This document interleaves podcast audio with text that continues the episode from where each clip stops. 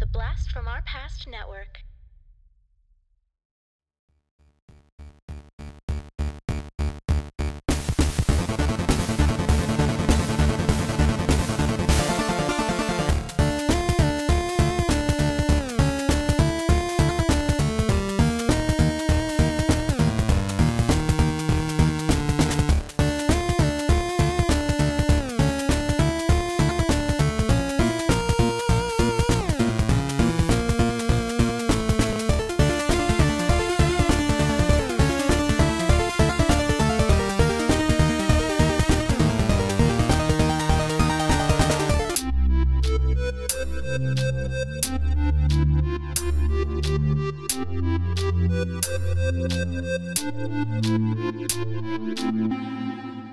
Talking back.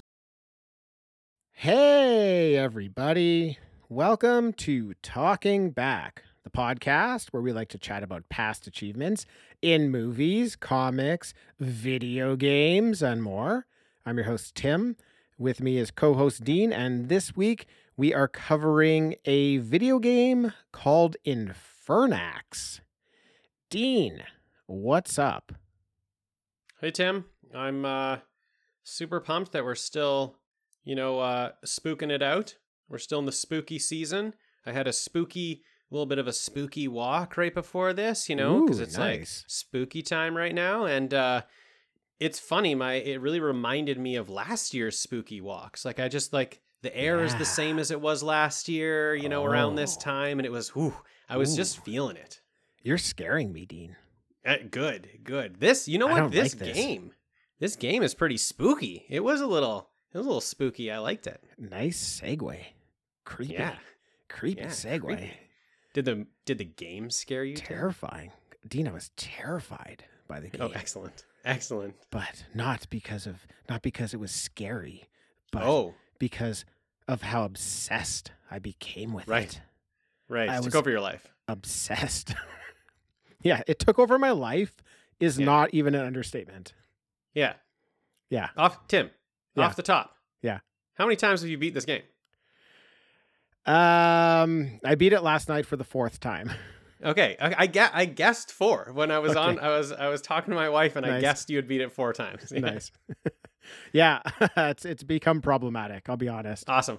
Awesome. Uh, it's okay though. We'll talk about it. I'm so happy to be talking about it. Listeners, thanks for joining. We always love October. We always love bringing this uh, this kind of content. And hey, don't miss out on our Halloween special, exclusive on Patreon. Cost you five bucks. That's it. And if you sign up to get that episode, you actually get every single episode we've ever released on Patreon for that five Yeah. bucks.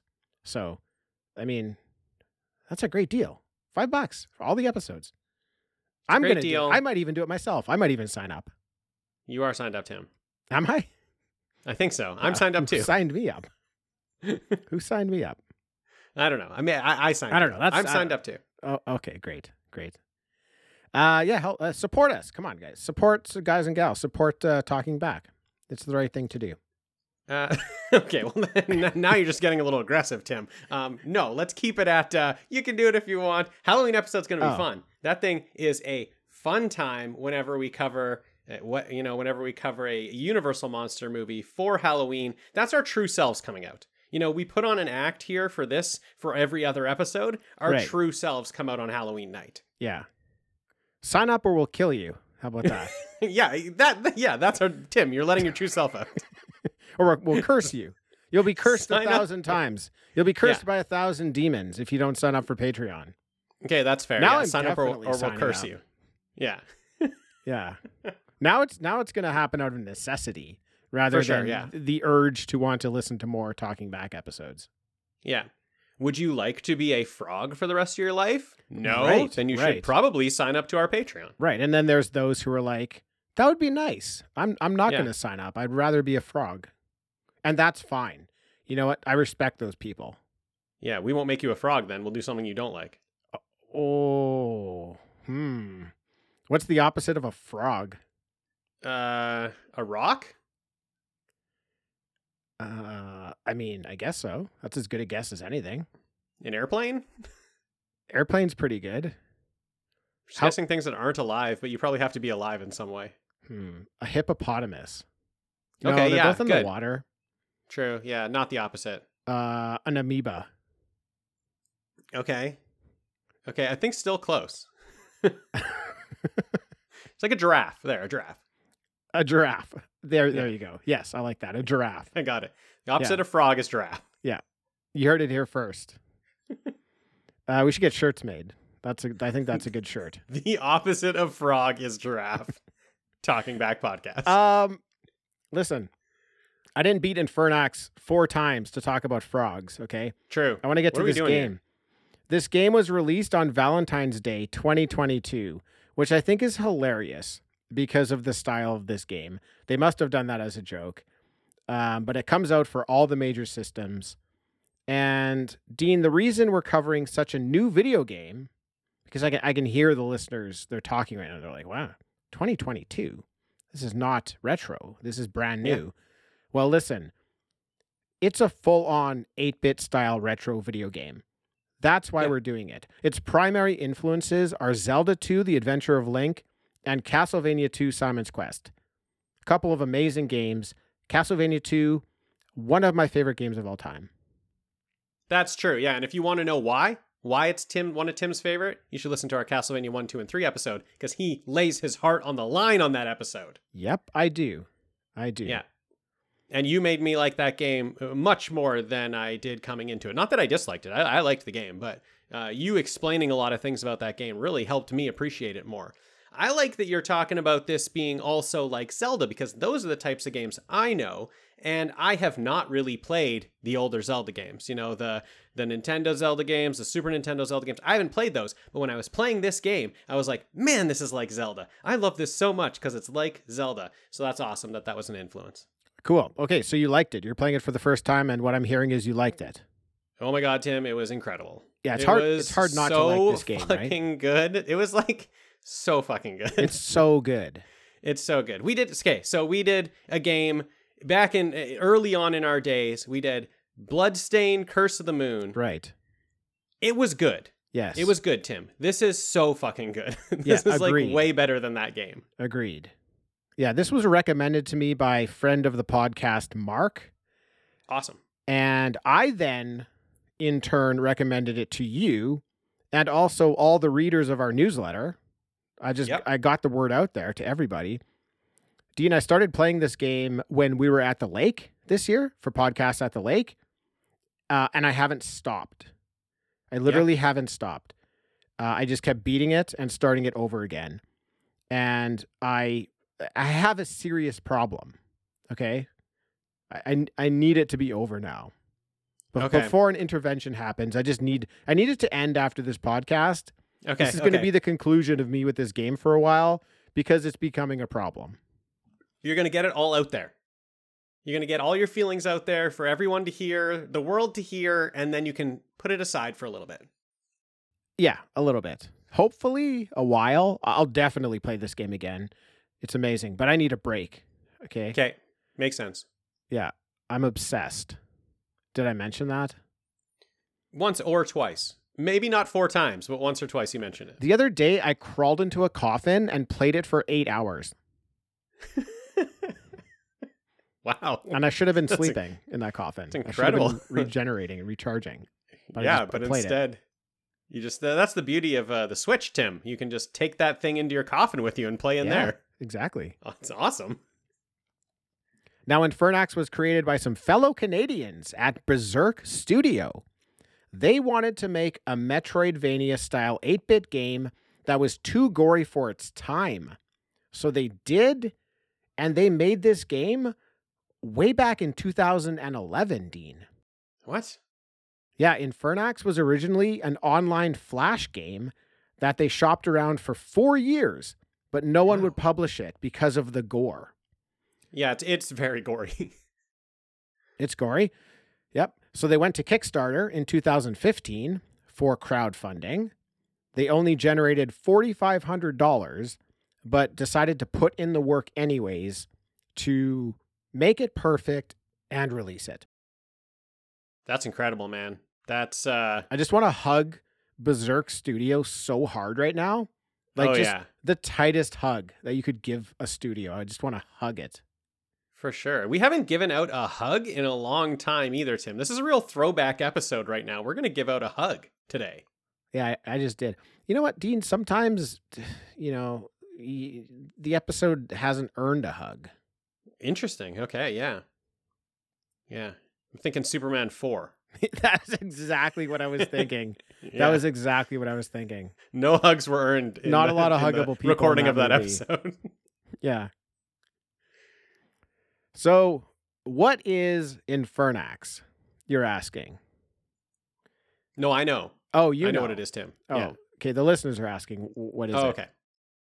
Infernax is a 2D action adventure game where the player controls a knight named Alcidor, who finds his village overrun by monsters upon returning from the Crusades. Alcidor wields a mace and shield. He can obtain a variety of magical spells, and he earns gold and experience points whenever he defeats an enemy. Spending gold can upgrade his equipment, while spending XP can upgrade his health, mana, or attack power. The villages that are sporadically placed throughout the game are where you can buy items and accept quests. Villages and their residents will also be affected by the choices you make throughout the game. Hmm. Yeah. I made Interesting. some bad choices. well, yeah, we'll get to the choices we made. Yeah, I made some bad ones. The goal of Infernax is to defeat five castles and destroy the magic gems inside of them. Once all five gems are destroyed, the final castle containing the final boss is unlocked, and Infernax features multiple endings, with your actions determining the ending you receive. Very, very cool stuff. Very cool. I am going to be interested to hear, Tim. I'm sure you're going to tell us all the endings you got. I'm going to be interested to hear on your first ending because I feel like we're going to get, we would have got the same first ending because I only, I beat it once. I only played it one time, beat it one time, got one ending. I feel like we're going to have the same ending on that first one. Very possibly, I think so. Yeah. Yeah. I think we make similar choices in our in our first playthroughs. I, I we'll see, Mm, but uh, no, that- I don't. my- I don't know, man. I don't know. You don't I, know? I Okay. was. w- We'll get there. We'll get there soon. Okay. Okay. The graphics of the game, beautiful 8-bit graphics. Oh, that it goes about four or five levels deep, allowing for really, really great parallax effects as you're walking through the the, the wilderness. There's all sorts of cool effects in this game. They have rain, they have lightning, they have snow, they have leaves. There's bats flying around. The candles flicker. Trees will bend in the wind. You traverse mountains, villages, cliffs, cemeteries, underground areas, castles, barns, huts, churches, hidden passages, and so much more. Yeah. It's amazing. Um, even though it's 8 bit, like it looks like really tight 8 bit graphics. Like Oh, yeah. the colors are just really, really vibrant. Um, th- these type of animations you can't really do in an 8 bit game. Like you can't have rain effects and snow effects the way they do it Yeah. in this game. So while it is 8 bit, it's just so much better than that, but it has that nostalgic feel to it.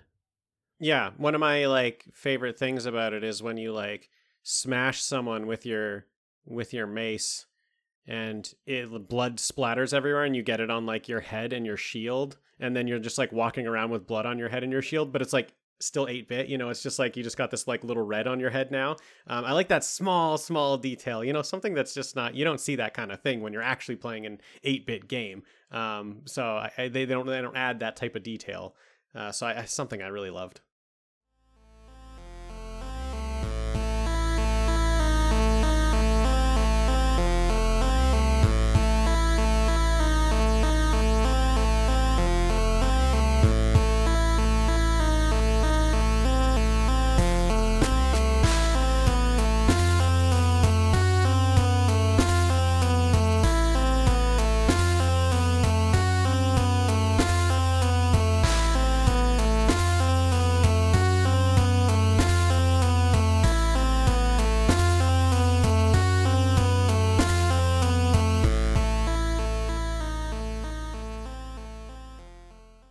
Yeah, it's a very, very bloody, very, very gory game, But with the 8-bit graphics, you almost don't even notice it because it's it's kind of cartoony, right? Like it's kind of Totally, silly. yeah.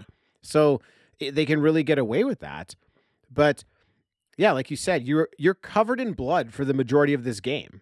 Because anytime you kill someone, the blood just splashes on you and then it's on you, kind of dripping. Yeah.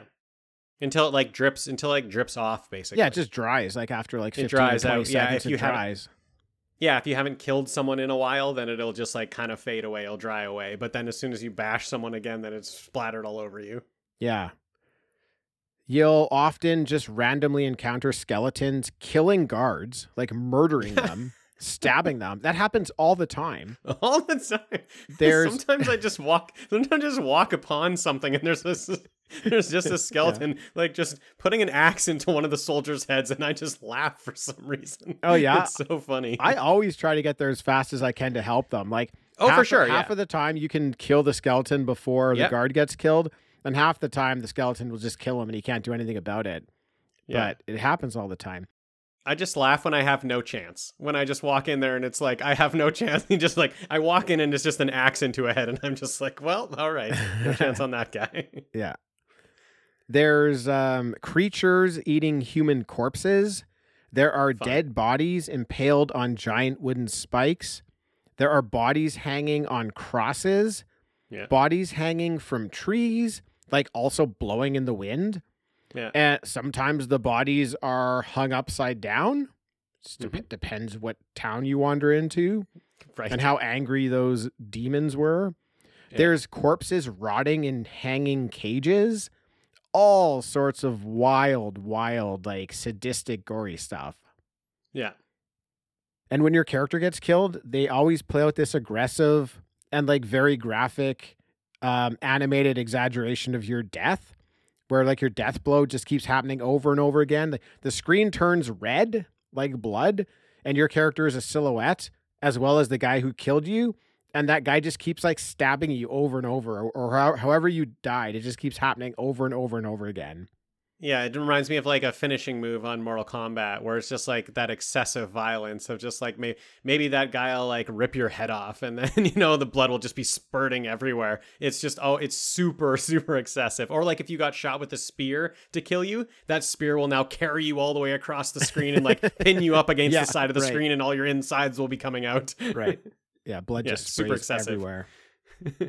yeah, the bosses are absolute abominations. so Like, gross. something that you would find right out of a Hellraiser movie.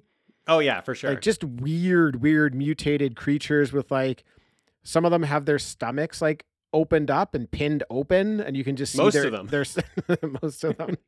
It's a, one of the prerequisites for being a bad guy in the game. Yeah. Is your stomach pinned open at the moment? Yeah. Yep. Okay. We could use you.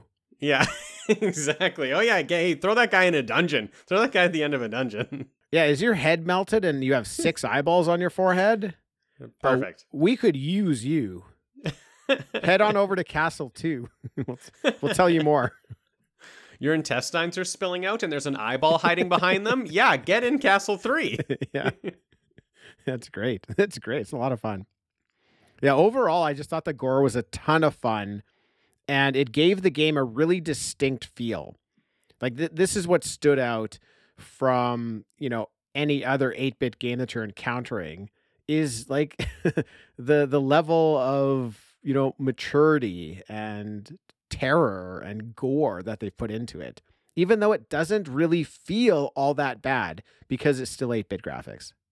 Yeah, exactly. It's like so over the top that it's funny and you're like so you're having like fun with it, you know, so it's it's like it it adds that extra layer to it where you're like, "Oh, you know, the creators of this game want this to be fun." You know, like they're they're having a good time creating these characters, so I should be having a good time playing. So it really is the more of that that I encountered, just the more fun I had with it and the more like I kind of fell in love with it uh, for for having this like it's like it's a serious game you know you have to like think through it you have to play through it it's a hard game at, at times um, and there's this aspect of fun that they keep reminding you about where it's like oh yeah you know this is actually a good time though remember to have a good time That's a great point because that is so very true that you can tell they want you to have fun with the game. yeah The music, as you'd imagine, is all the 8 bit sounding chip tunes. And it obviously uh, fit perfectly and really captured the feel of the game. The sound was just very, very full and mostly dark in tone, you know, which again is perfect. Early on in the game, I wasn't too impressed with the music, but the further I got, the more I fell in love with it. And one of the reasons for that is because there's 45 different tracks in this game and they're Cool. all good. Yeah, cool. That's actually that's the same as me. Uh, when I started, um, I started with it way up. It, it was turned way up on my TV, and actually, I turned it a little bit down. You know, when I started, because I was like, okay, I don't know about this music just going over and over and over again. Um, but then as I progressed, by the time I was at the end, I was just like, I had it jacked up because I was just in love with all the sounds. Yeah, just having like that wealth of, you know, a musical library just kept the game feeling really fresh. Yeah, You know, whereas For a- a, regular Nintendo game, maybe you've got five tracks, you know, maybe a, a really good game has 10, but 45, like they were able to change the music anytime the terrain changed. You know, anytime Yeah. you went somewhere new, the music changed. And that was really effective in this game. yeah, Some of the classic tracks in this game, A Good Day to Be Alive, very much reminded me of Castlevania 2. It's this energetic adventure vibe that like pumps you up and gets you ready to fight enemies when you're out in the wild and like traveling between the villages during the day.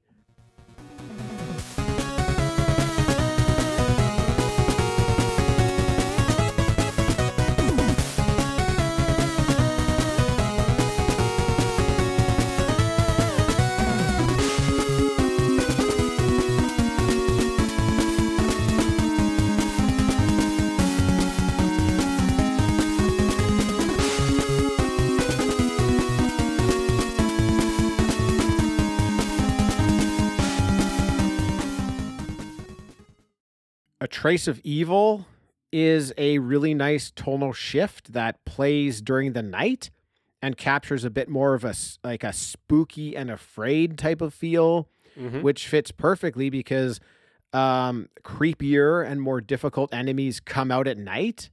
So it's a very nice cue when the music kicks in and you realize like you're in trouble now because the enemies are way tougher. Yeah. It's not a nice cue, Tim. It's a horrible cue. Every time, every time that music played, I knew I was in for it.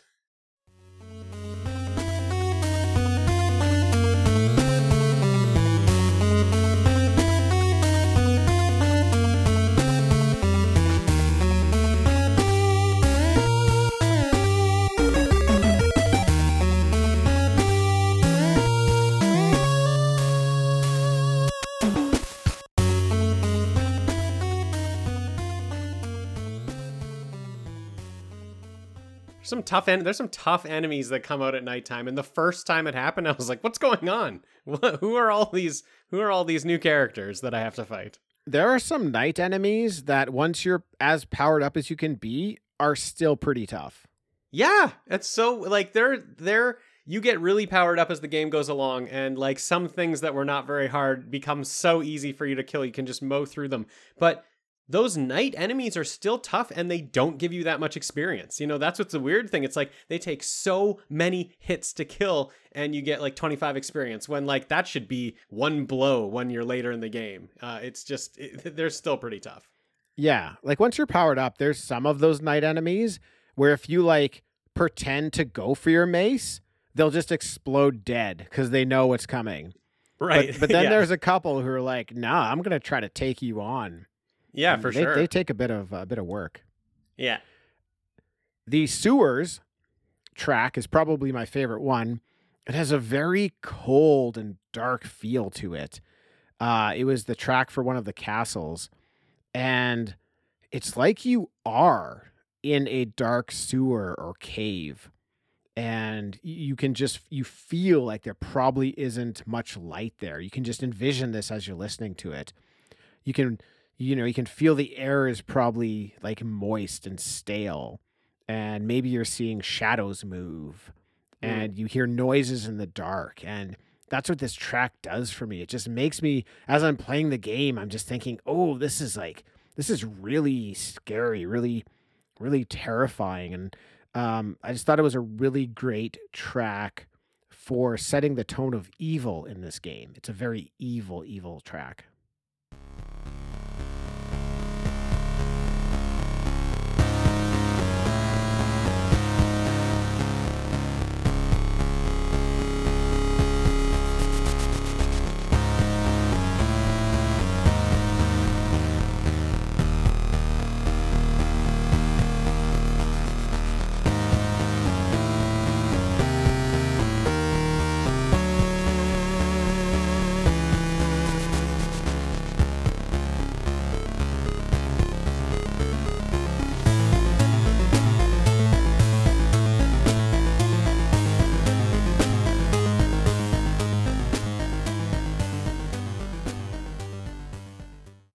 Thought the tracks in the castles were incredible. I thought the, the like the game was always sort of stepped up with the castle tracks, where like I liked the rest of the game, and it was always switching, like you're saying, and it was uh, it was really fun to go from place to place and like kind of know the music that you're getting into. But I thought every time I stepped into a castle, it was just like another level. It was just like okay, it was like intense, it was scary, like you're saying, it was like it got me in the right it got me in the right mind frame for this game that can be played kind of casual at times but it's like nope you're in a castle it's time to it's time to get down to business Yeah, yeah, the castles were definitely the best tracks because they focused on making those the darkest sounding tracks.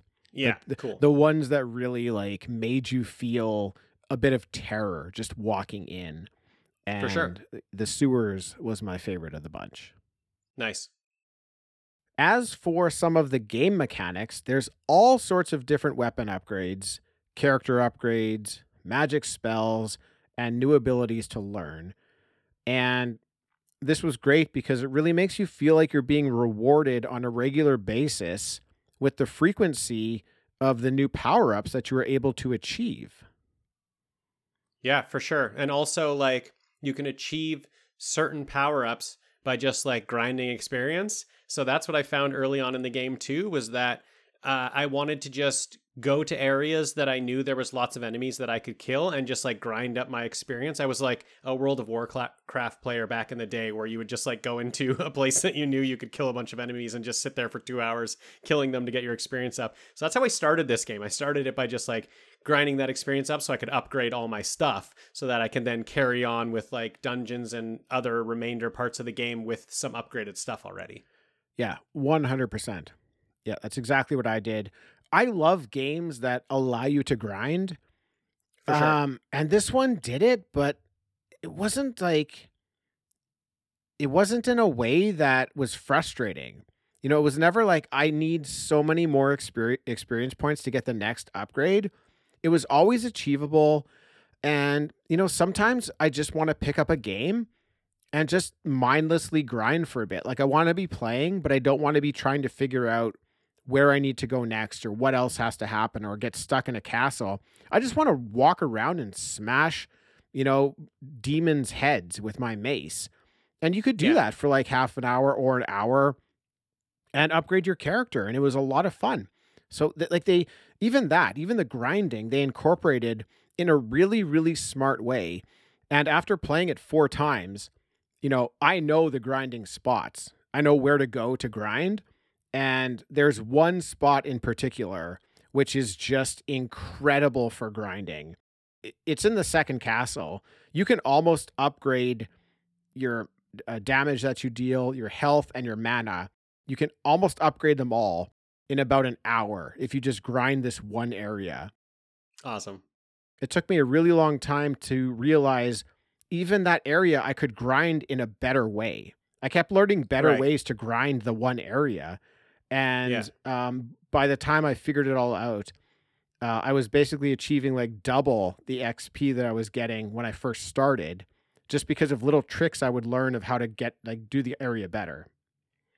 Awesome. Yeah, I I love that, and it's something that's like, I, it's a problem I have with like these older games where you get points for killing enemies, and I'm just like, what do those points matter? Like, what when I get like a thousand you give me an extra life like i guess that's fine but like I, I, always have a problem with those points. It's like that doesn't actually give me anything. So i love I, I loved starting out this game seeing points pop up which are experience points seeing those points pop up when you kill an enemy and having that actually mean something immediately. I can like i can actually use this to make myself better and i just i, I love that right away. So i just like immediately fell in love with just going and grinding out enemies just to like get that stuff up yeah, you spend your XP like currency, which Yeah. I don't think is a normal thing. I think normally your XP means No. you achieve different levels, but like Yeah. if you get, I don't know, if you get you get 150 XP and you can upgrade, uh, but you lose that XP, then you have to make your way up to like 500 XP to get the next level. Then you loot, you know, Yeah. you spend it, and then you have to keep, you know, collecting more. So, um, killing the bad guys will give you XP, and you get gold from them at the same time uh, to a lesser level. You get less gold than XP, but you can use the XP and the gold at shrines to power up your character. The shrines also double as save points. And just walking past a shrine will actually fill up your health bars and top up your lives. So, very good thing to find these shrines. Um, if you want to save, great, but just walking past one, you just everything just fills right back up. It's it's really good. Yeah, it's another thing that made the game really fun is having specific save points. I'm used to playing these games that we've been playing now, Tim, just on the Switch and saving whenever I want and even rewinding the game whenever I want. You know, there was there was not a lot of stakes sometimes when I was playing it, but playing this game, it's like I had to find a save point. I had to know where they were, and I had to know that like when I was about when I was deep into something and I was like trying to get further and further, if I died there, I would have to start back at my save point. You know, like I'd have to go through that all again. So it was always like a huge win when I saw a save point. You know, when I saw a shrine, I was just like, oh, yes, like, okay, a shrine, I can save, I'm safe here. I can always come back to this. And I like that feeling. I like that sort of feeling of being young again when, you know, you just, you had to get to that save. You, you couldn't just leave. You know, your mom was calling, but you couldn't go to dinner because you had to reach that save point. And that's what I felt playing this game. So that was, that was, uh, that was really fun. Yeah, they're pretty generous with the save points. And there's are, al- yeah. there's always a save point in a village and you really quickly start to learn where the villages are. They're also, you know, once you get to one, they're very specifically marked on your map. So it's very easy to find where you have to go to a save point. The Yeah. the times that you really get into trouble are in the castles. Uh, if you're stuck somewhere and you don't have a save point. But yeah, they were they were they were very generous with it. Yeah. So Dean, uh, spells was a very fun thing in this game, and I Mhm. wanted to ask you, what was your favorite spell? What did you find yourself using the most for spells? Okay, so the one that I used the most for spells was replenishing my life. Okay, I used that the most. Um, that's what I would always have. That was like my go to on my button on A. That my go to was to replenish my life because I just, yeah, I always wanted to like be able to keep going to reach that save point. So that was my go to. But the game changer for me was the wings to be able to like fly to any shrine. That was a game changer because when you fly to any shrine, you immediately get everything full again. You get your mana full, you get your lives full, and you get your um, health bar full. So if ever I got into trouble uh, in out in the in, out in the world, I could use the wings to go to a shrine to uh, to to yeah fill up everything. So that actually just relieved that took a lot of pressure off of me in some of those situations where I thought like I might get in trouble and I might not be able to make it to another shrine.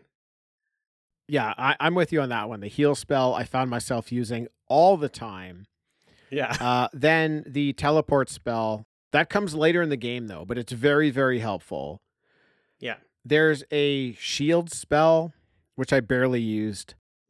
Barely. I used it was one of the early ones you get, so I used it a bit at the beginning, but I still I didn't like really understand the effects it was giving me. It doesn't do much.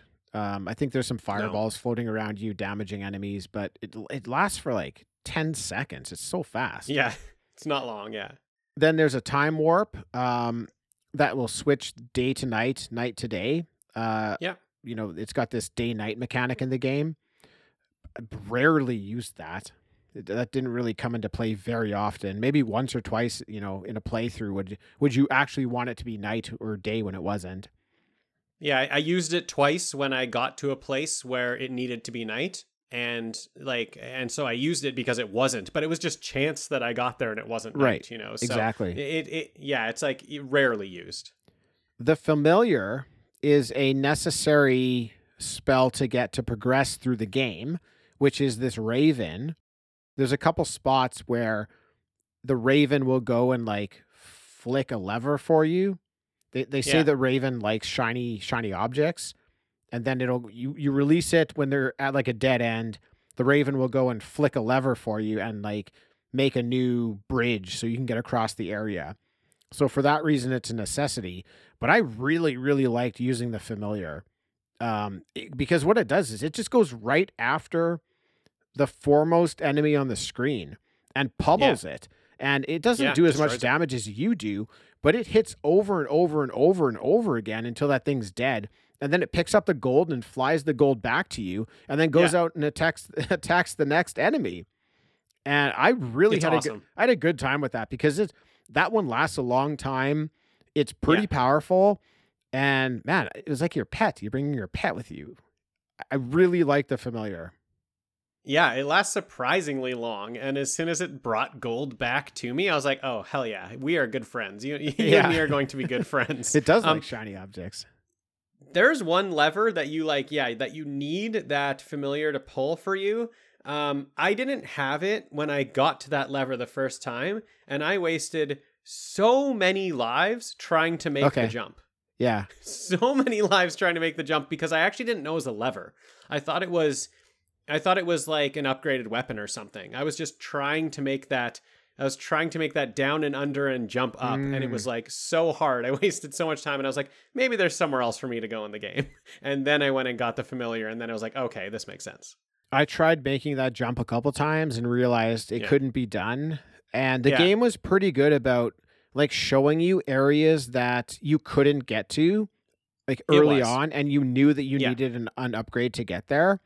So when I got there and I like whatever I tried didn't work, I gave up. There was also a guy in a village who, you know, like I'd mentioned, says that the raven likes shiny objects. And I kind Right, of yeah. clued into the fact that, oh, maybe I need the raven to do something with this lever. Maybe the raven will fly and hit the lever. So I kind of cued into that. Um, yeah, I uh, my problem was I hadn't gone to that village. When I got my power that allowed me to jump high, I went that other way first. Um, so I I just had no idea. I thought that that was the only way I was supposed to go. Yeah, I mean, regardless of whether you know what the guy said or not, you, you still are trying the jump. You're trying to make it. You're seeing Yeah. if like what the skills you have are enough to get you up there. But but yeah, Yeah. it's not. It's not enough. No. Then there's one thing you get like really, really close to the end called the Holy Light, which was probably my favorite because it just made the game so much easier. Which was where when you'd swing your mace, you'd actually shoot out a projectile that would hit the enemy Yeah. with the same damage your mace would do. So you're just way back on the screen, you know, hammering your mace over and over and over again, and projectiles are just flying out, and you can just clear the screen, you know, from the back. You just you just wipe incredible. out everybody, you know. Yeah. But you only get it right at the end, like right when you're ready Yeah. to go to the last castle, almost. Uh, you know, close to that time, that's when you can get it. So it's a tough one to Yeah, get, but that, that's it's so great.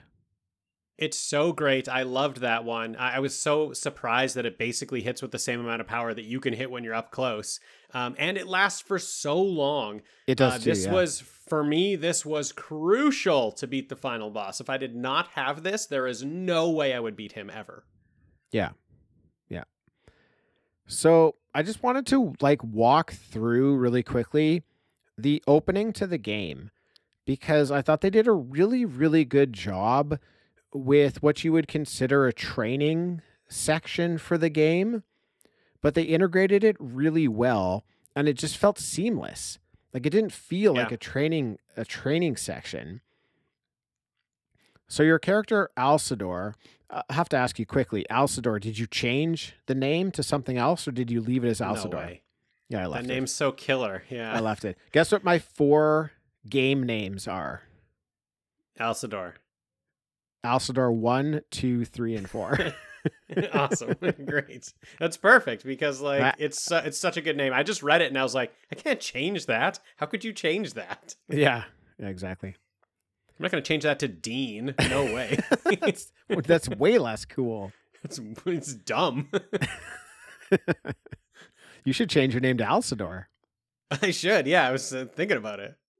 So you sail into town on a boat. You have your mace, you have your shield, and you have your armor. You encounter a man on a pole being eaten by ravens. He Yeah. falls off and starts attacking you, so you just instinctually kill him, you know, fight or flight. Then you quickly get to a possessed man and you get your very first morality decision of whether you want to slay this man or to spare the man. Now, Dean, I have to ask. It's happened five seconds into the game. Mhm. What did you do? Did you kill this guy or did you spare him? Okay, Tim. He said kill me. He was saying he asked me to kill him, and I was thinking I was thinking Starship Troopers, you know, okay, Yeah. if it's my duty to kill this man, this man is being a zombie. He's becoming a zombie. He wants me to kill him. So I killed him. I killed him, Tim. It would be impolite not to kill him. It would be, but apparently it's the wrong choice. I killed him as well, Dean. Yeah, good. I kill. I He kill- asked for it. He asked to be killed. I thought I was doing the nice thing, but apparently I was not. I was doing him a favor. Yeah. So then you make your way to a, a village called Darsov, which you can basically call like the capital village of this game. It's like where the knights and the church elders are situated. And when you roll into Darsov, it's attacked by a demon, and you fight along the other soldiers trying to stop it.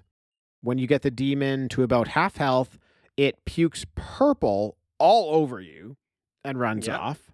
And you're now given time to investigate Darsov and its various buildings and people. You can talk to anyone walking the town or anybody inside the building. When you find Father Henry and you speak to him, he asks for your help in finishing off the demon. So you can follow a trail of the demon's purple blood on the ground to find your way to where it is, which I thought was really, really cool. Like, how am I going to find him? Oh, just you walk out the screen and then there's a purple trail. So, a really nice visual cue. Then, right before you get to that demon, you pass the first castle, but you need a key to get in. So, you keep going past it and you find the demon very close by. You again fight with the knights, and when you kill the demon, Father Henry explains that you need to break five magic seals so they can get into the castle that the main evil is in, which you're now standing in front of. So they like lead you to the like the final castle that you need to go to. Yeah. They're talking in front of it. And for destroying the demon, Father Henry gives you a key so that you can go back into that first castle that you just recently passed to get rid of the first seal. In order to break the five seals, you need to find the five castles, kill the five bosses. When the boss is dead, a seal appears and you can destroy the seal. So I thought all of this was just a really nice way to introduce the game. Um, it gives you time to learn the controls. It lets you learn a bit about the world, like that you can communicate with people. They'll give you quests. Um, and they like start sharing the overall story of the game with you. And then they place you exactly where you need to be at that very first castle. So I really, really liked, and I kind of took notice of it once it all happened, and I was left at the first castle. I was like, wow, they just trained me in the way of the game and left me at the first castle ready to go. I thought it was, I thought it was really, really smart game development. Yeah, it is so seamless. Um, I just knew what I was doing at every point I was doing it. You know, instead of like a game that gives you like a tutorial at the beginning and then throws you right in and you still don't really know because you weren't really listening to that tutorial or you didn't know how it would apply while you were listening to it. Um, it it's so seamless. It's so nice. Um, just teaches you kind of everything very slowly, like you said, until they lead you up into that first castle and you're ready and then now you're ready you know you're ready to go and you're ready to actually go on with the game but you've already defeated a big demon you are you've already talked to a bunch of people in a town you've already learned how to you've already you've already like made your own moral your first moral decision it's like everything that's going to happen in the game you've already done in this little sneaky training session. You know, you didn't even really know you were being trained, but you were because now that you're at the first castle, you know exactly what to do. You, like I at no point was I thinking I don't know how to play this or I don't know what to do. It was just it, it was just taught to me so seamlessly. Yeah, I went right after that first castle. I was just ready to go. I'm like, For sure, yeah. it. I'm gonna smash You this got it, castle. yeah. Let's get some blood on my armor. Yeah, see me I talked to like everybody in the village before I even went after that demon. Well, so did I. Yeah. Okay, okay. But that's part of the like the training. Like they give you that time is. Yeah. because you have to Yeah. go find Father Henry. So they give yeah. you the time to progress through the village. Get you get a couple of quests. You you get some upgrades. You know, you purchase a few things, and then you find Father Henry, and he's like, "I need your help." And then you follow the the puke trail. Yeah. So to find the castles, you need to explore the world by adventuring through the wild and through a handful of villages scattered across the map. Now, traveling between villages, you'll encounter hordes of enemies and encounter several areas with morality choices. Now, with the morality choices, you can choose the path of good, or you can choose the path of evil, or you can fall somewhere in the middle. I always thought I was choosing good and I feel like I was always choosing evil. It's like I felt bad after I made the choices. you don't know. So they Yeah. don't tell you like they don't tell you what's good or what's evil. So in certain Yeah. instances, maybe killing the guy is the wrong decision. That will put you on the Yeah. evil path. But maybe killing the Yeah. guy is the right decision. It'll put you on the good path. So you don't really know. So No. I often just came there. I would get to a morality morality decision and I'd put my controller down and I'm like, what do I do? I'm like, this is For sure. this is going to affect the outcome of my entire game and I don't Yeah. know what to do. So you just kind of like make you make the best guess. You you just you go with your gut, you know? I think yeah, I think what's cool is that they're not obvious. They're not obvious choices. Um, so I thought as I was progressing that I was doing the things I was supposed to do, like killing the guy who asked me to kill him. I did that, you know. So I was doing things like that where sometimes it would be the harsher outcome, but it's like somebody I thought I trusted asked me to do it, so Right. I did it. And then afterwards, I'd be like. Well, that guy didn't really fight back, and I just killed him. So I was like, I don't know if that was the right thing to do. And then Yeah. so then I would get later on into some more morality decisions and I'd be like, okay, so I should probably go against what I want to do. And I'd Right. go against it. And then that would turn out to be the wrong thing, you know? Like, Yeah. oh, maybe I should try to talk to the creature in the cage. And then he bursts out and kills somebody. And I was like, okay, I guess I should have just killed him. Yeah. Yeah. So I just want to clarify what I said there. So if you get to a, a morality choice, you can only choose one of two things. So Yeah, it- there's yeah. only like a good or a bad. But your character through the game, as you're making these decisions, you can fall to the side of good, you can fall to the side of evil, or you can land somewhere in the middle. And Okay. it's, all based upon the percentage of good choices you've made or the ah, okay. percentage of bad choices you've made. So if you make enough good choices, you'll fall to the path of good. If you've made enough bad ones, you'll go to the path of bad. But if you're kind of in the middle, you're in the middle. Okay. I think I might have fallen good then because of my ending. But so that's nice. That's nice to know. So if you find yourself in the middle of the morality meter, your game plays out fairly straightforward with you like helping some people on quests, you know, doing what they want. Um, you'll get some different spells and some different upgrades than you normally would have got. You'll beat the five castles, you'll break the seal, and you'll fight a final boss battle. But it's not against the main bad guy. And then the game ends. I think that was me. That was me the first time. Okay. I did not because when you're in the castles and you break a seal, they flash this giant shadow of the Yeah. main villain on the screen, right? Yeah. Every time you break the seal, you see this big like demon and I was always expecting to fight him, and Yeah. then when I went through the game and beat the game, I didn't fight him at the end, and then the game ended. So I felt like I didn't do it right.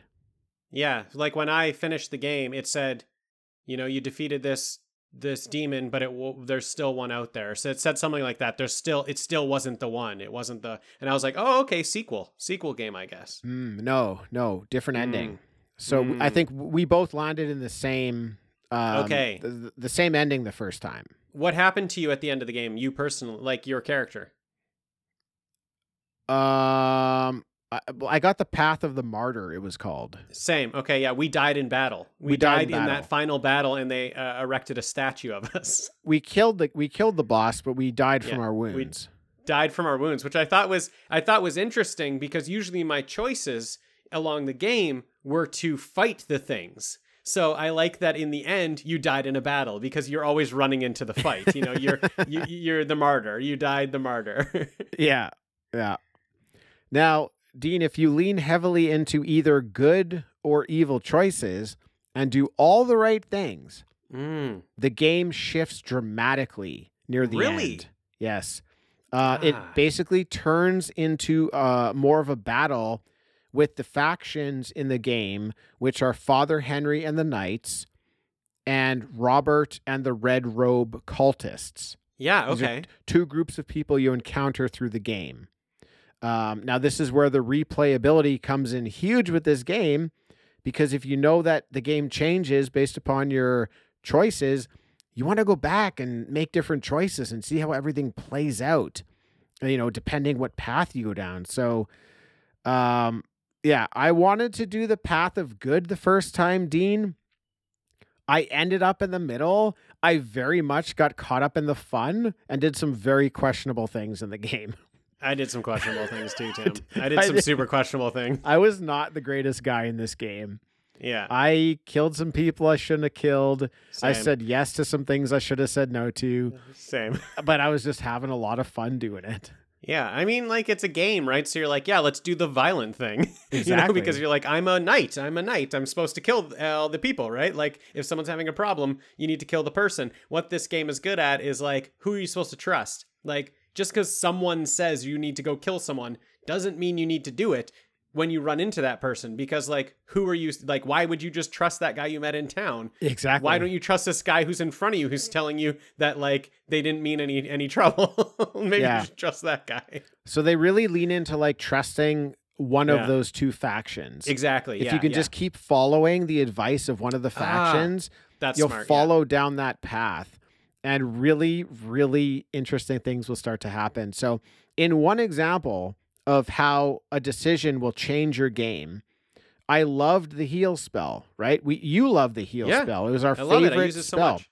your your health bar fills it up all the way but it only takes like a portion of your mana to do it Yeah. so you can basically fill your health up three times with a full full mana bar which which Yep. is huge that's like three bonus It's lives amazing. Yeah. I relied on it so heavily that first time round.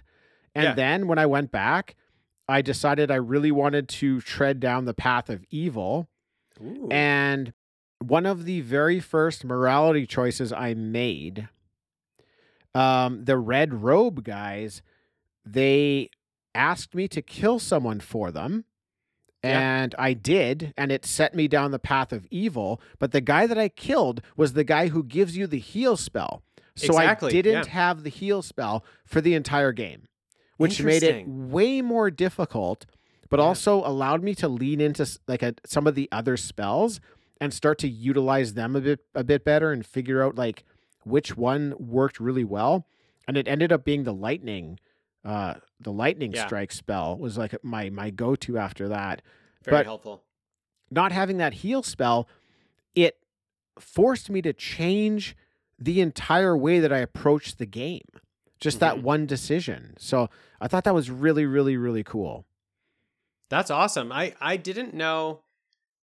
I didn't know that it would like drastically change the game. I knew I might be missing out on some side quests. I knew my ending might be like obviously I knew my ending would be different and I'm like I don't know if I want to go replay just for a different ending just to be like uh, like just called something different at the end. You know, just tell me that my my hero lived at the end. You know, I thought maybe that Yeah. would be it. That I I, Right. I lived after the fight, but to actually know that that it could it can drastically change your game, and even the ending of the game can change. You could even like, are you telling you're trying to tell me you can go fight that final boss if you do all the good choices?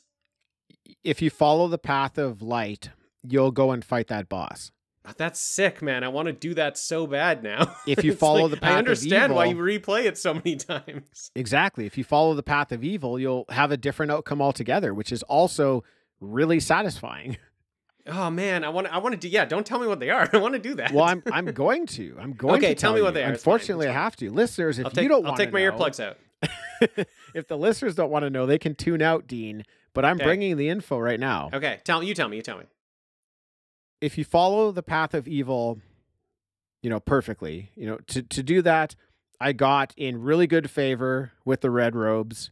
Yeah. Okay. Cool. Um, I they know how to do that. they gave me a red vest. So I kind of Oh, like had a red I, I was now wearing a red vest. Anywhere I So went cool. where they were, they were like my buddies. They traded in my mace and shield for a long sword, so I had a new weapon in the game, which was Man. way better than the mace. Yeah. It was like it was like the mace but double the distance, same speed. Amazing upgrade, way better weapon. Then I eventually led an army of red robes and demons on an assault against Darsov. and what? It was this super long battle it's your where hometown. I'm fighting all the knights, like just so many knights came. Wow. It's just they didn't stop. I'm killing them over and over and over again. Um, I had to kill several really powerful good guy bosses, which was really cool. There's this one really memorable battle with a white knight on a white horse. Um, so neat because you're used to fighting demons. yeah. Uh, a really nice contrast there. The uh, leader of the Red Robes, Robert, will kill Father Henry, and then I had the choice of whether or not to kill Robert. And if you decide to kill him, you get in control of the Necronomicon. cool. And then I turned into a demon myself. yes. I Yes. grew wings and I was flying. Yes. I flew through a magic portal for an amazing final boss battle where I'm flying through the sky fighting a giant, like screen sized head covered in eyeballs. Amazing. Uh, it really reminded me, if anybody's played it, of the final battle in Kid Icarus, but just Mm, like yeah. really, really juiced up, like way, way better. But really, really cool. I took the path of evil and I turned into a demon. That's amazing. I can't. uh, I'm was- so I'm so was so mad. I was right down the middle now, Tim. I'm like I'm so mad. Those other one. That other one sounds awesome. Yeah, yeah, definitely. So Okay, that was a, good. that was a lot of fun. Uh, I left Yeah. a bunch of stuff out too, by the way. That's just kind of Yeah, yeah. like you know the the climax of it, but there's a lot of fun stuff to do along the way. Yeah, I feel like I can already think of the decisions of what I would have to do to get in good favor with that group. So I'm I I, I want to go back and do it and Just make those decisions. Do what they ask you to do, right? Do what Just they ask you to follow do, yeah, all of their instructions. Yeah. There's like um there's like a, a gauge. There's a percentage. So I think you're allowed to do a couple good things and still Okay, yeah. follow the path of evil. Yeah. But I think you have to like do what the red robes want you to do and avoid helping the people with the quests that they're asking you to do. yeah. You just gotta gotta like gotta say Just no. don't do their quests. Yeah. Yeah. Yeah.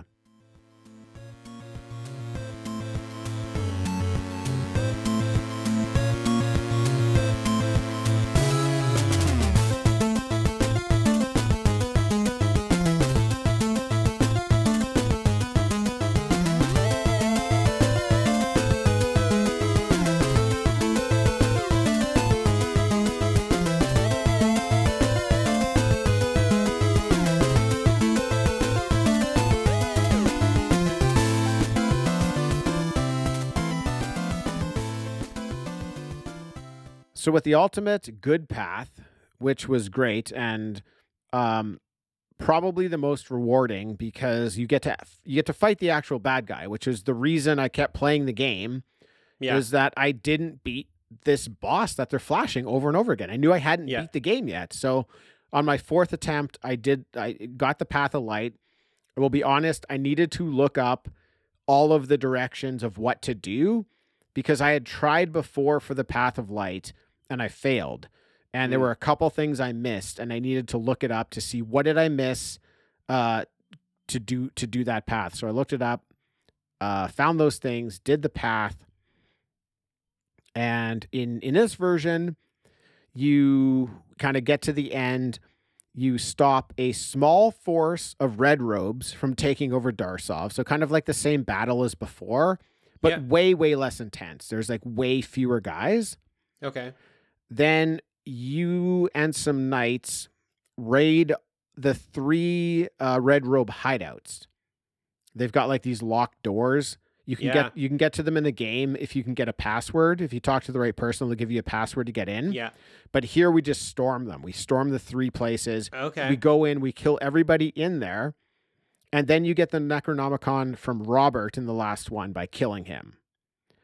And now that you have that, you go to the final castle, you break the seal, where if you don't do it this way, you break the seal and you fight like just that normal boss that we both fought the first time and the game ends. Yeah.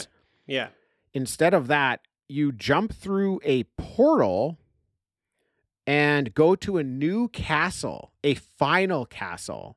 Cool. And most of the castles in this game took about 20 minutes, would you say, Yeah. roughly? Yeah. Yeah.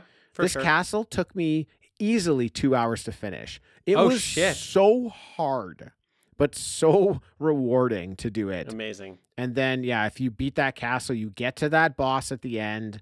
You fight him. He's super tough.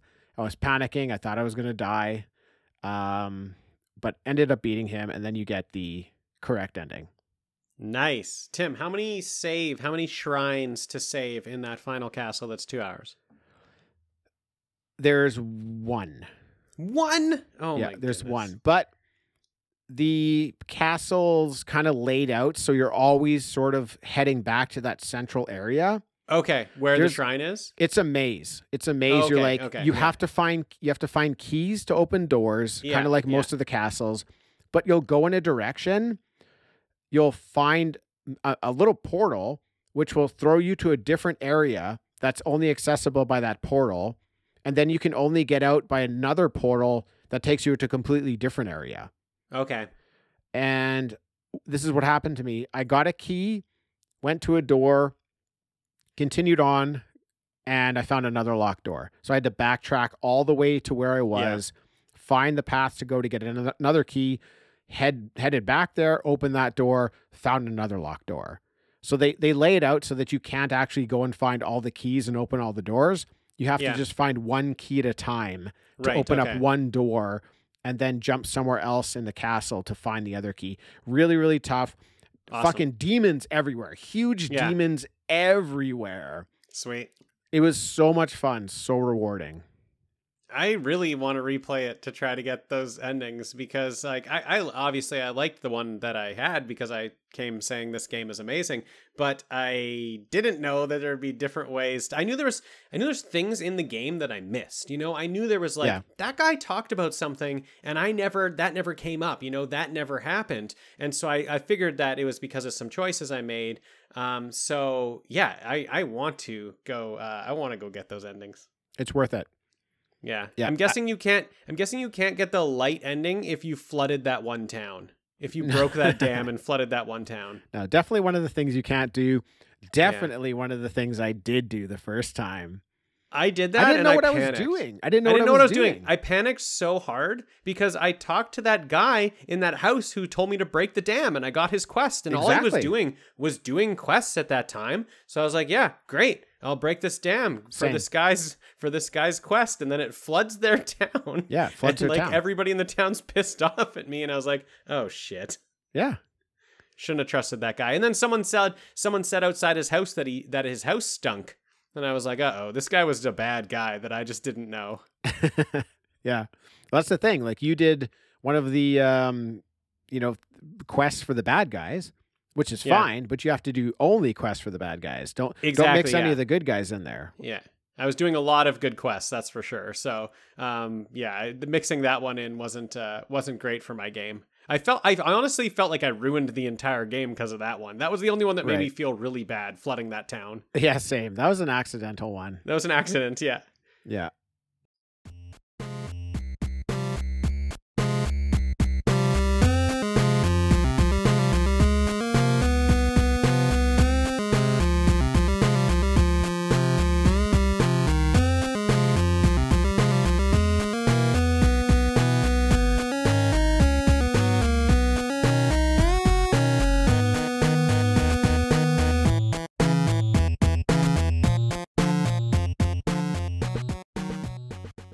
So just to kind of like uh, clean up maybe some things we've missed, uh, I thought the castles were all very satisfying to play through. They had lots of challenging platforming to do in it, Mhm. but I thought it was laid out very, very intelligently and not too punishing. They weren't too long, you know, good level of difficulty. And I, I think I'd have to shout out to the actual controls of the game. It controls very, very well. It's Mhm. very, very tight. You can land on like the corner of a platform and you land on it. You don't you don't miss it. Uh, it was all, you know, kind of put together very well. Yeah, it was great. I loved uh I loved the intensity of the castles. Uh they were still, you know, difficult enough that I needed like a strategy and a plan, which is what I really like because when I started the game, I was just kind of going with the flow and just doing things and I didn't really need to think too much about what I was doing. I could just run into enemies and hit them and you know, like I could just keep going forward and forward and forward. But once I hit a castle, it was like I actually have to think a bit. You know, I have to I can't just keep going forward. I have to plan out I have to plan out my steps and I have to know like okay, I need to be able to get to this point without getting hit yet because I'm going to get hit a little bit later on because it, there's this tough thing coming up. So I need to it was that you know, it's that classic like oh, I need to save up as much health as I can to get to this point because I know that I'm going to need it then. Um, so it, it it brought in that sort of um, competitiveness, you know, that intensity to the castles where I was like, okay, you know, I, I actually feel that type of platforming game where I need to like train my fingers on what to do, even though it's been kind of lax up to this point. So I, I loved that part of it. It was it's kind of the best of both worlds. This game. Yeah, the platforming didn't really occur out in the wild in between the villages. No, It, it was fairly easy to traverse, but when you Yeah. got into a castle, they were like, okay, you need to make the jumps Yeah. or you're going to fall into lava. And it had the classic, like Castlevania 1 spikes that would go up and down and drop Yep. that you had to kind of jump on and then jump onto another one. Uh, really, really well done. Loved it. I thought the game was laid out in a very smart way. If you do go back and replay it, Dean, you'll notice the quests are all pretty close to the villages where you get the quest. Um, the first time I played it, like I was all over the place. I was more Yeah. focused on the castles, so I had to do a lot of backtracking to like finalize these quests Same. but you will notice everything's really in tight locations and you can go through them really really quick as you're you know progressing through the game it's very clear the love that went into this game and also the intelligence that went into it they they knew what they were doing they had some great ideas and they were able to work them out you know really well in this game. It's just eh, these are the types of games i love. It's a complete game on every front. They have mastered every element that goes into the game. Instead of trying to create something that's more robust than they're capable of dealing with they create something that they can control every area and make every area perfect and make sense and be tight. And what you're left with is just a really tight and fun experience. Instead of something where you're like well this was fun but i think you know there were f- you know three too many castles. You know i, I wish there were there Right. were less castles or i went on too many quests. You know they, they didn't get caught up in any single idea in the game. They realized like the function that everything would take and how to incorporate that really well into what this game is. I- i mean everything is just molded together so well. And in a game where you can take different paths and create different outcomes in the game everything is super balanced for evil and good. You know whatever path you want to take yeah Yeah. just, uh, it, it's a real like it's a real work of art i'm i'm actually like just fascinated by this game you know, it's just it's it's so amazing what they were able to uh, accomplish here. Yeah, for sure. You've been like telling me how good this game is since you know since we had uh, podcast at the lake. You've been saying how great it is, and so I've been hearing how good it is, but it's still like was better than I thought it would be. You know, it still exceeded my expectations. It's so, so good. And it's just like the perfect type of game for me. I love Castlevania. So, like, the dungeons are like Castlevania. I love Zelda games. Like, those are my favorite types of games. It has all those aspects of having to talk to people and having to get quests and do side things. And maybe there's some stuff you can do, some stuff you can't. Dungeons are even like Zelda dungeons, you know, there's things you have to figure out like it's it's like a combination of Zelda and Castlevania. And then also I'm a big horror fan and like it's so gory, it's so disgusting, it's so cool that there's like all this extremely disgusting creatures on the screen. I love the small details that like zombies are eating people. When you walk in on zombies, they're Yeah. eating a body, a, a body on the ground, and then they get up and see you and come after you. There's demon possessed people in the game that are floating above the ground. Like, that's not something you would ever see in an 8 bit game that, like, a person is just floating in the air because they're demonically possessed. I thought that was like a great touch. Actually, a little bit spooky. I was a little spooked out by looking at like an 8 bit game um, just because like a person was floating. So it was awesome. It just like has had all these tiny little aspects to it that when you put them together for this game, it just was like perfect for me. Like I just absolutely loved playing it and I, I, I will be playing it more because I want those other endings. It was so great. Yep, great game. Yeah. Now, Dean, when you beat the game, Yeah. um, there's one area where you can, like in your pause menu, you can go, you can look at a book, and Yeah. it'll show you all the demons that you've encountered. Right.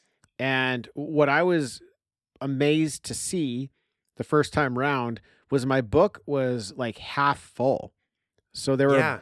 half of, half of the demons in the game I hadn't even encountered because you have to go down these different paths to encounter them. So I wanted to fill my book up, you know, which was another thing that you know makes Yeah, the re- for sure. replayability. But when I beat the game, Dean, I got a code. Did you find the like the code master room in the game? Yes, I did find the Codemaster room. Yeah, I didn't know what to do there. Did you get it? Did you get the code when you beat the game? Yes, I did. Did you enter it? No. Oh, do you know what your code was? No. No, I okay. don't remember. So I think we we did the same path, so we probably did, got yeah, the we got same code. the martyr. Yeah. so if you take that code, Yeah. if you go back to that, it's like a mausoleum, and Yeah, then re- yeah, you walk through it. this mausoleum, and at the end you have a chance to enter a code. yeah. If you enter that code, you're given a jetpack, and you can fly around the game. That's amazing. what? You fly. like you the can next time I play it, I can go there. yeah, with that enter the code? code, Oh, and now you have a jetpack for the entire game. Oh, you that's can amazing. you just fly. yeah. so Um, helpful. I try. So I got very, very just- helpful. very helpful. Um, so that that mausoleum, like, there's a bunch of graves up to that point. So I did spend like ten minutes in that room trying to see if those gra- those graves stones, because you can read them. Yep. Try to see if those gravestones would give me the code for the end. I didn't understand that it would be something that I would get if I beat the game. It was just at the end of this hallway was like this place where you could enter a password. So I was like trying to figure out, I was reading every single grave and trying to figure out what the clues would be, trying to figure out what the similarities might be because there was like, I think there was 12 graves, but only nine spaces to enter a code or eight or Yep. something. So I was like, oh, which ones matter, which ones don't. And I, I spent like 10 minutes in that room and then I was like, fuck Oh. it, I'm out of here. You spent ten minutes there. I spent like two hours there, Dean. okay. I was determined that those graves and the messages were holding the key to Yes. unlocking a code. I Yes. entered some smart ideas as well. I'm like, I actually think I cracked it. I think this is going to give me something, and it didn't. Yeah. All Ugh. that those graves were, those were Kickstarter backers that were Hell getting yeah. into the game for backing it, and they could like Hell write yeah. a little quip. But That rules. the codes only come at the end of the game when you beat it. But listen, Dean, I want to tell you about the codes they've added into this game. Okay. Do you know the Konami code? No. Up, up, down, down, left, right, left, right, BA, BA, select, start for oh, Contra. yeah, of course. Yeah, of course. you can enter that. Oh. And if you do that, Dean, you will play the game as like Alcedor as a Contra guy with a uh, machine cool. gun. Cool. Yeah. You just run around with a machine gun and you can upgrade your machine gun. So you just have to do that. Like when? Where do you have to do that? At the The menu screen. the menu screen? Okay, sweet. There's a chainsaw mode where you can play What? with a chainsaw. I need it. There's a motorcycle mode where you drive around on a, mo- a motorcycle. There's an invincibility mode. There's an over the top gore mode. I think we're already there, Tim. I thought so, but we're not. There's a Amazing. paintball mode. There's a mode where you can start with 99,999 gold or XP. There's Oh, an I- I infinite that. mana mode. There's an infinite jumps mode. I don't even know what that means. I guess you Yeah, jump as high as you want. Then there are changes to the character you can make. You can play the game, as I mentioned, the Contra guy. You can play it as evil Alcedor with the longsword right from the start. You Right. can play it as a barbarian with an axe, like Conan. You can Nice. play it as a wizard using magic, or you can play it as Alcedor, half the size that he actually is. These are all codes they've allowed into the game. And when you beat a different ending, you'll get a different code allowing you to do something different the next time. and you have to go put it in at that game wizard spot, and then you get it. I think you can do it from the menu screen. I- think I think once you beat the game, you oh, can en- you could put enter the it from code the in menu from the menu screen. Okay, Yeah. to have it right away. I think you can do it right away. Yeah. Okay, okay, So awesome. Want to do all Uh, that? I approve of Infernax. In case anyone's wondering where I stand with the game, I'm in full approval. I am looking forward to sleeping finally. Now that this is all finished with, Good. I'm gonna crawl back into my coffin without my Switch. Okay, that's probably good. You get some sleep. Get get a bit of sleep. Yeah, I'm Yeah. fairly pale.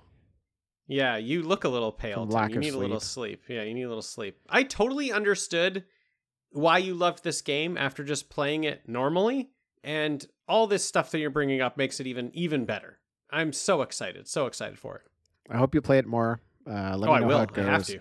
anybody out there uh, check it out if you're at all interested it's uh it's not a triple a price it's like i don't know 20 bucks or something so you can get it uh fairly cheap it's been out for you know getting getting close to a year now so it might even go on sale but uh, definitely add it to your list if you're a gamer tons of fun It's so fun.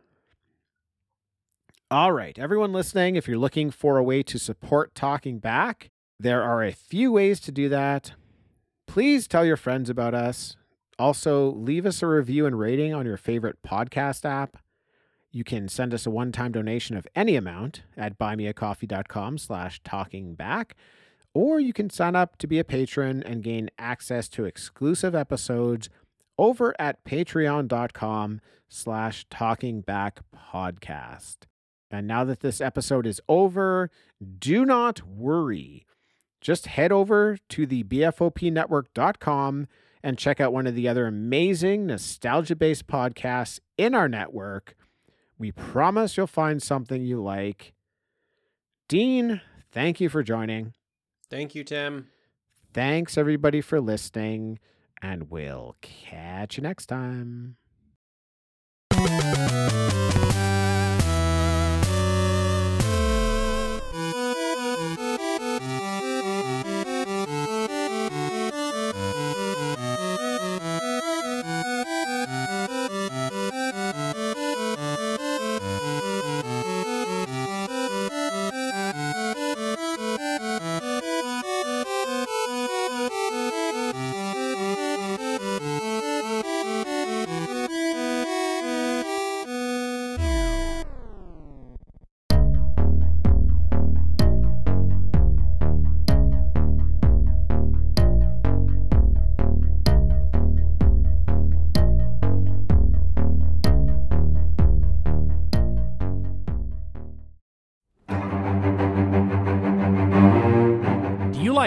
Books?